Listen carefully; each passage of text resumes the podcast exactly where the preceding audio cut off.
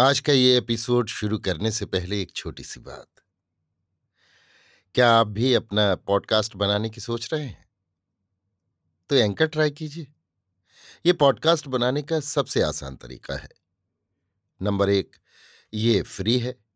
Number दो, इसमें कई सारे ऐसे टूल्स हैं जो आपको अपने फ़ोन और कंप्यूटर पर रिकॉर्ड और एडिट करने की फैसिलिटी देते हैं। नंबर तीन, आप अपने पॉडकास्ट को डिस्ट्रीब्यूट भी कर सकते हैं, जिससे इसे स्पॉटिफाई और दूसरे प्लेटफॉर्म पर सुना जा सके। तो डाउनलोड कीजिए फ्री एंकर ऐप या विजिट कीजिए एंकर डॉट एफ एम पर अपना पॉडकास्ट स्टार्ट करने के लिए।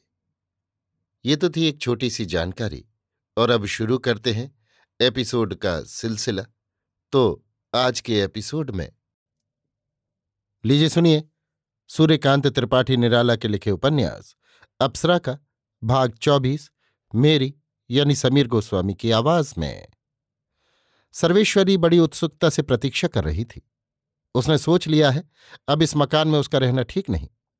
जिंदगी में उपार्जन उसने बहुत किया था, अब उसकी चित्तवृत्ति बदल रही थी। कलकत्ता आना सिर्फ उपार्जन के लिए था, अब वो भी अपने हिंदू विचारों के अनुसार। जीवन के अंतिम दिवस काशी ही रहकर बाबा विश्वनाथ के दर्शन में पार करना चाहती थी। बैंकों में चार लाख से कुछ अधिक रुपए उसने जमा कर रखे हैं। ये सब कनक की संपत्ति है। राजकुमार को दहेज के रूप में कुछ देने के लिए कुछ रुपए उसने आज निकाले हैं। बैठी हुई इसी संबंध में सोच रही थी कि कनक की गाड़ी पहुंची। कनक राजकुमार और चंदन को लेकर पहले माता के कमरे में गई, दोनों को वहीं छोड़कर ऊपर अपने कमरे में चली गई। कनक को माता के विचार मालूम थे। सर्वेश्वरी ने बड़े आदर से उठकर राजकुमार और चंदन को एक एक सोफे पर बैठाया। गद्दी छोड़कर खुद फर्श पर बैठी अपने भविष्य के विचार दोनों के सामने प्रकट करने लगी। कनक भोजन पका रही थी। जो कार्य उसका अधूरा रह गया था, आज चंदन के आने की वजह दूने उत्साह से पूरा कर रही थी। इंतजाम इनके आने से पहले ही कर रखा था। मदद करने वाले नौकर थे। उसे घंटे भर से ज्यादा देर नहीं लगी। एक साथ कई चूल्हे जलवा दिए थे। सर्वेश्वरी ने कहा, पहले मेरा विचार था कुंवर साहब पर मुकदमा चलाऊं, कुछ रोज कनक को गायब करके, पर कनक की राय नहीं, इसलिए ये विचार रोक देना पड़ा। वो कहती है राजकुमार की तरफ इंगित कर, आपकी बदनामी होगी। इस समय सहन करने की शक्ति बढ़ाना ज्यादा अच्छा है, चंदन ने कहा, और अनेक बातें लुप्त रखकर, जिससे उसके शब्दों का प्रभाव बढ़ रहा था। मैं अब काशी रहना चाहती हूं, ये मकान भैया के लिए रहेगा। ये तो अच्छी बात है, चंदन ने कहा। भैया तो कल ही बनारस जा रहे हैं, लेकिन शायद आपको न ले जा सके, और आपको साथ की जरूरत भी नहीं, मेरी माँ को लिए जा रहे हैं। अंत समय काशी रहना धर्म और स्वास्थ्य दोनों के लिए फायदेवर है। चंदन की चुटकियों से सर्वेश्वरी खुश हो रही थी। उसके दिल को ताड़कर कुछ देर तक कनक की नादानी, उसके अपराधों की क्षमा, अब राजकुमार के सिवा उसके लिए दूसरा अवलंब, मनोरंजन के लिए और विषय नहीं रहा, उसका सर्वस्व राजकुमार का है, आदि आदि बातें सर्वेश्वरी अपने को पतित साथ समझ उतनी ही दूर रहकर उतनी ही अधिक सहानुभूति और स्नेह से कहती रही। चंदन भी पूरे उदात्त स्वरों से राजकुमार की विद्या, बुद्धि, सच्चरित्रता और सबसे बढ़कर उसकी कनक निष्ठा की तारीफ करता रहा, और समझाता रहा कि कनक जैसी सोने की जंजीर को राजकुमार के देवता भी कभी नहीं तोड़ सकते, और चंदन के घरवाले, उसके भाई और भाभी इस संबंध को पूरी सहानुभूति से स्वीकार करते हैं। चंदन ने कुल मकान नहीं देखा था, देखने की इच्छा प्रकट की। सर्वेश्वरी खुद चलकर दिखाने लगी। मकान की सुंदरता चंदन को बहुत पसंद आई। तिमंजिले पर घूमते हुए कनक को भोजन पकाते हुए देखा। तब तक भोजन पक चुका था। राजकुमार उसके पढ़ने वाले कमरे में रह गया था। मकान देखकर चंदन भी वहीं लौट आया। सर्वेश्वरी अपने कमरे में चली गई। कनक अपने कमरे में थालियां लगाकर दोनों को बुलाने के लिए नीचे उतरी। देखा दोनों एक एक किताब पढ़ रहे थे। कनक ने बुलाया।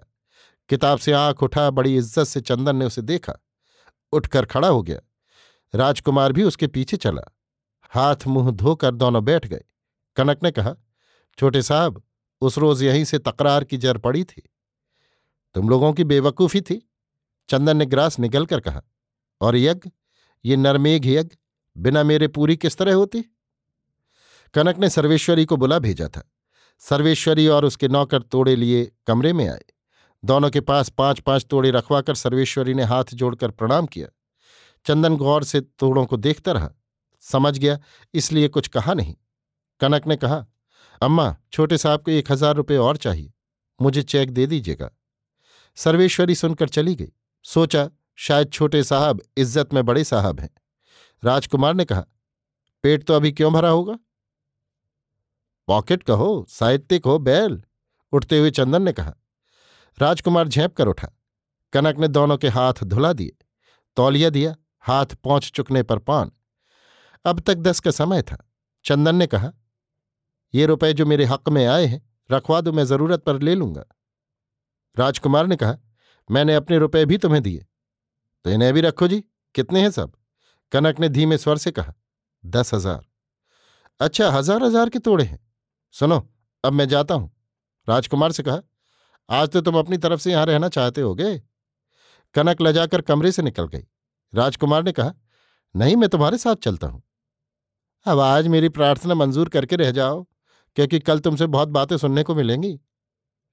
तो कल स्टेशन पर या भवानीपुर में मिलना, मैं सुबह चला जाऊंगा। अच्छी बात है जी, सलाम। चंदन उतरने लगा। कनक ने पकड़ लिया, तुम भी रहो, और भी कई काम हैं, तुम्हारे पैर पड़ूं, छोड़ दो। अच्छा चलो, मैं तुम्हें छोड़ आऊंगी। गाड़ी मंगवा ली। चंदन को चढ़ाकर कनक भी बैठ गई। चोर बागान चलने के लिए चंदन ने कहा। इस समय चंदन भविष्य के किसी सत्य चित्र को स्पष्ट कर रहा था। एक तूफान उठने वाला था। गाड़ी चोर बागान पहुंची। राजकुमार के मकान के सामने लगवा चंदन उतर पड़ा। कहा, अपने पतिदेव का कमरा देखना चाहती हो तो आओ, तुम्हें दिखला दें। कनक उतर पड़ी। भीतर जा राजकुमार का कमरा खोलकर चंदन ने बटन दबाया। बत्ती जल गई। कनक ने देखा सब सामान विश्रृंखल था।